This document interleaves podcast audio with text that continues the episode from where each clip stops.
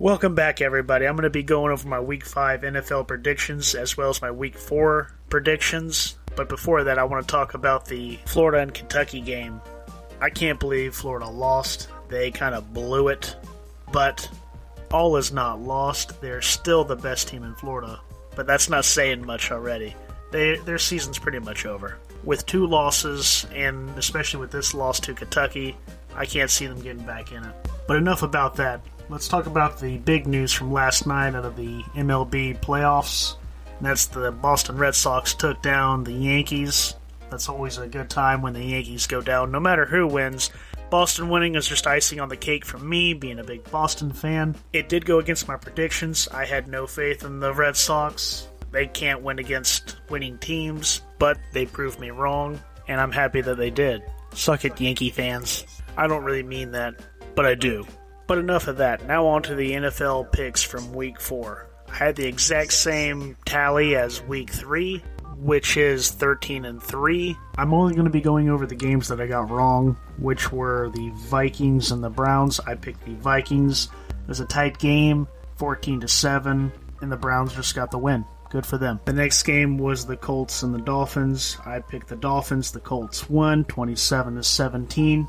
I wasn't watching this game, wasn't too inter- interested in it, but I was wrong in my pick. Though I do believe in my last video when I did the predictions that I said it could go either way. I'm pretty sure I said that. Well, either way, it doesn't really matter. It was two teams that aren't going anywhere that I don't really care about. And same can be said for the next game that I got wrong, which is the Lions and the Bears. I picked the Lions and the Bears won. Again, two teams I don't really care about that aren't going anywhere and I'm not interested in watching. But besides those three, I got the rest of them all right, including the Giants. I picked them to win. I know that was kind of a stretch, but they won, proving me right. But enough of that old news from week four. Let's look into week five and see what we can come up with these. First up for the Thursday night game, it's the Rams and the Seahawks. Two very good teams. Finally, a good game on Thursday night. Well, they, they've all been pretty decent, I should say, this year. But I think I'm going to go with the Seahawks in this game.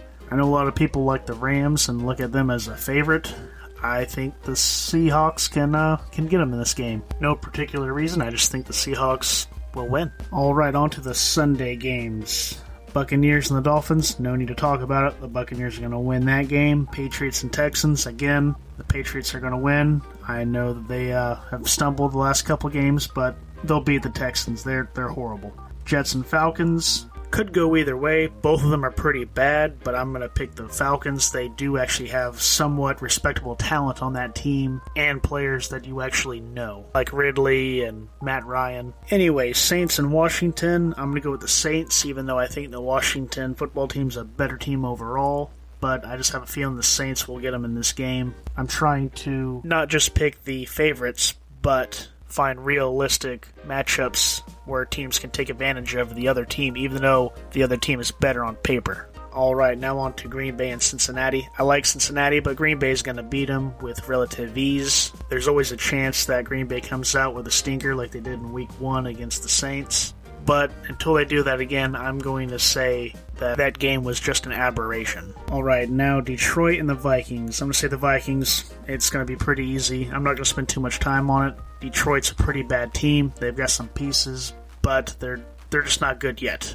I'm not as low on them as a lot of people are. I do think they have a future, but this is not the year, and that's that's easy for anyone to see. Now to the Steelers and the Broncos. To be honest with you, I feel like these two teams are like the exact same team. I know someone's going to listen to this and think I'm crazy or stupid for saying that, but they're two teams with good defenses, but average to mediocre offenses at best. But with that being said, I'm going to say the Broncos win. All right, Titans and Jacksonville. Titans, not going to spend too much time on that. Everyone already knows Jacksonville sucks. Next is Eagles and Panthers. I think this is going to be a really good game. I'm going to go with the Panthers, though. The Eagles are decent, but I just think the Panthers are a little bit better. All right, the Chargers and the Browns. This is probably one of the games I'm looking forward to the most. Both are really good teams that are looking to prove something. There's going to be a lot of excitement in this game, I hope, at least, but I'm going to pick the Chargers. I just think they have a little bit more than the Browns do at this moment. Raiders and the Browns. I'm going to go with the Raiders. I'll probably skip this game. I'm just not that interested in the Bears, or the Raiders for that matter. but I have to make a pick, so I'm going to take the Raiders just because I think that they've shown a lot this year, and the Bears haven't really showed anything, and their quarterback situation is just a mess. All right, another decent game here. The 49ers and the Cardinals. I'm going to go with the Cardinals here. Though the 49ers are a decent team, I think the Cardinals are from top to bottom better than them, especially if their defense comes to play, which I'm expecting that they will. Now on to the Giants and the Cowboys. The Cowboys are going to win. The Giants are meh at best, so I'm not going to spend too much time on it. The Cowboys. Now on to the Bills and the Chiefs. This is probably the best game of the week by far, and everyone already knows that. Everyone on ESPN and FS1, they're all talking about it if you watch their channels. And it's not hard to know why. It's two great teams with two great quarterbacks that are going at it head to head. Anytime there's a game like that, everyone wants to watch it, just like with the Bucks and the Rams a couple weeks ago. Not to say that Stafford's a top tier quarterback, but I meant the team overall. But if I had to pick one, I'm going to say the Bills. I'm going to go out on a limb here and take an upset, if you can call it that. I don't call it that. I don't think it's an upset. The Chiefs have shown a lot of problems this year. I mean, they're still one of the best teams in football, but it's not hard to imagine a team like the Bills could beat them. I mean, I view the Bills as a team that's on their level, or at least close to their level. So I'm going to go out on a limb and say the Bills win. All right, last and one of the least Monday night game, the Ravens versus the Colts. I'm going to take the Ravens, and uh, there's not really much to talk about. I mean, other than Lamar Jackson, but everyone already knows he's good. So I'm not going to waste your time by talking about him. All right, well, that about wraps it up for this episode. I'm going to go get ready to watch the NL wild card with the Cardinals and the Dodgers. I predicted the Cardinals to win. I know the Dodgers are a better team, but I'm really hoping that the Cardinals win. Dodgers already got their championship. Time to let someone else have it. All right. Well, thank you for listening. Take it easy and have a good one. Oh, and like and subscribe if you would. It helps out a lot, and it's effortless.